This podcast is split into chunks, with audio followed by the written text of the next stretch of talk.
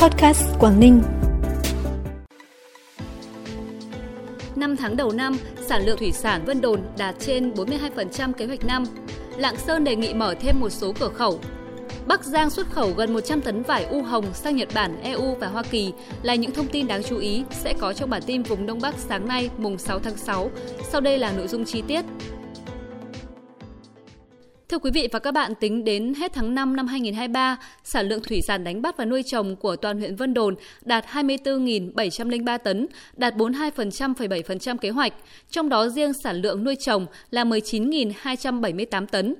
Cũng trong 5 tháng đầu năm 2023, cùng với tập trung nuôi trồng và đánh bắt thủy hải sản, huyện Vân Đồn cũng tăng cường công tác quản lý và phát triển bền vững nuôi trồng thủy sản trên biển tỉnh và quyết liệt trong yêu cầu các hộ dân chuyển đổi phao xốp sang vật liệu nổi thân thiện với môi trường, đồng thời kiên quyết cắt bỏ, thu gom, xử lý phao xốp trên địa bàn. Đến thời điểm này, huyện Vân Đồn đã cắt bỏ, chuyển đổi đạt trên 96%. Toàn huyện có tổng số 1.173 cơ sở nuôi trồng thủy sản với diện tích 3.753,48 ha.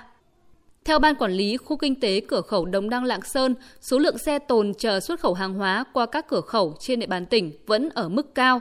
Tính đến 20 giờ ngày 4 tháng 6 năm 2023, số lượng phương tiện chở hàng chờ xuất khẩu tồn trên địa bàn tỉnh Lạng Sơn là 677 xe, trong đó có 495 xe là hoa quả, Cửa khẩu quốc tế hữu nghị có số lượng xe tồn kho cao nhất tới 520 xe.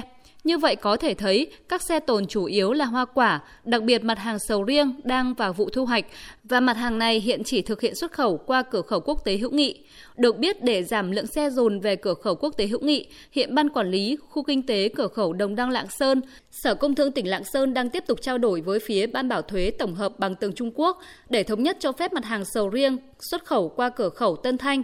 Đồng thời tỉnh Lạng Sơn đề nghị các bộ ngành tiếp tục cải cách các thủ tục kiểm tra chuyên ngành như kiểm dịch, trao đổi với phía Trung Quốc để đẩy nhanh tốc độ thông quan, mở thêm các cửa khẩu đã đóng vì dịch COVID-19.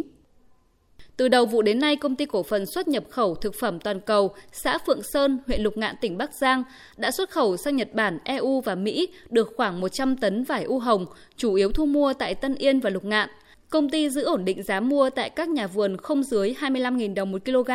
Được biết năm nay, công ty cổ phần xuất nhập khẩu thực phẩm toàn cầu dự kiến xuất khẩu sang Nhật Bản, EU, Mỹ và Trung Quốc khoảng 300 tấn vải tươi. Còn lại vào chính vụ sẽ tập trung cao cho hoạt động chế biến các sản phẩm từ vải thiều như nước ép, vải đông lạnh và đóng hộp. Mẫu quả vải thiều Thanh Hà của tỉnh Hải Dương đã được gửi đi kiểm nghiệm tại trung tâm kiểm nghiệm của công ty trách nhiệm hữu hạn Eurofins Sắc Ký Hải Đăng, đơn vị kiểm định chất lượng nông sản đã được quốc tế công nhận. Trung tâm này đã thông báo kết quả phân tích mẫu quả vải đủ điều kiện xuất khẩu. Cụ thể hơn 800 chỉ tiêu về dư lượng thuốc bảo vệ thực vật ở cả vỏ quả và thịt quả đều không còn tồn dư hoặc bảo đảm ở ngưỡng cho phép. Các chỉ tiêu được kiểm định theo tiêu chuẩn Global Gap. Đây là điều kiện để vải thiều Thanh Hà có thể xuất khẩu sang các thị trường khó tính như Australia, Anh, Pháp, Nhật Bản. Hải Dương có khoảng 8.900 ha trồng vải, trong đó huyện Thanh Hà có trên 3.200 ha.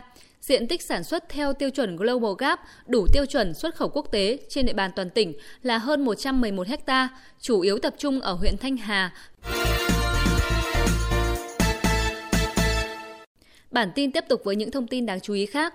Ủy ban nhân dân tỉnh Tuyên Quang vừa tổ chức hội nghị gặp gỡ, trao đổi với tổ chức doanh nghiệp về thủ tục hành chính và giải quyết thủ tục hành chính trong lĩnh vực tài nguyên và môi trường.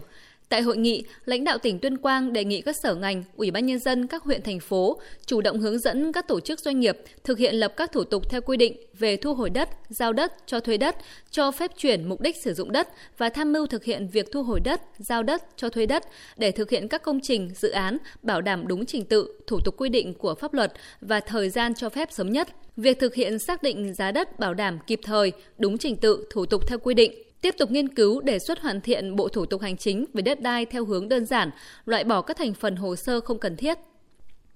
Nghệ thuật trình diễn dân gian hát du của người Tày xã Giáo Hiệu, huyện Bắc Nậm, tỉnh Bắc Cạn vừa được Bộ Văn hóa Thể thao và Du lịch đưa vào danh mục Di sản văn hóa phi vật thể quốc gia – Hát du của người Tây Bắc Cạn nói chung và của người Tây ở xã Giáo Hiệu, huyện Bắc Nậm nói riêng là những làn điệu của người lớn, hát du trẻ nhỏ, chủ yếu là khi còn nằm trên nôi, khi điệu trên lưng, khi bồng bế du ngủ.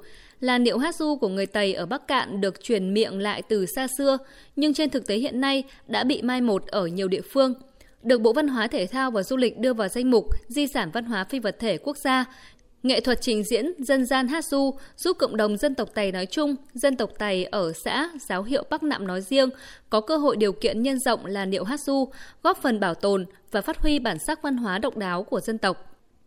Nam ca sĩ Quách Bim vừa giới thiệu MV Hà Giang ơi được thực hiện tại Hà Giang với những điểm du lịch nổi tiếng như đèo Mã Pí Lèng, sông Nho Quế, cột cờ Lũng Cú, cao nguyên đá Đồng Văn. Ca khúc Hà Giang ơi được Quách Bim sáng tác năm 2018 là ca khúc đầu tiên trong dự án âm nhạc phi lợi nhuận sáng tác 63 ca khúc về 63 tỉnh thành phố của Quách Bim. Ngay khi vừa ra mắt, ca khúc đã bất ngờ tạo được cú hích lớn cho ngành du lịch Hà Giang.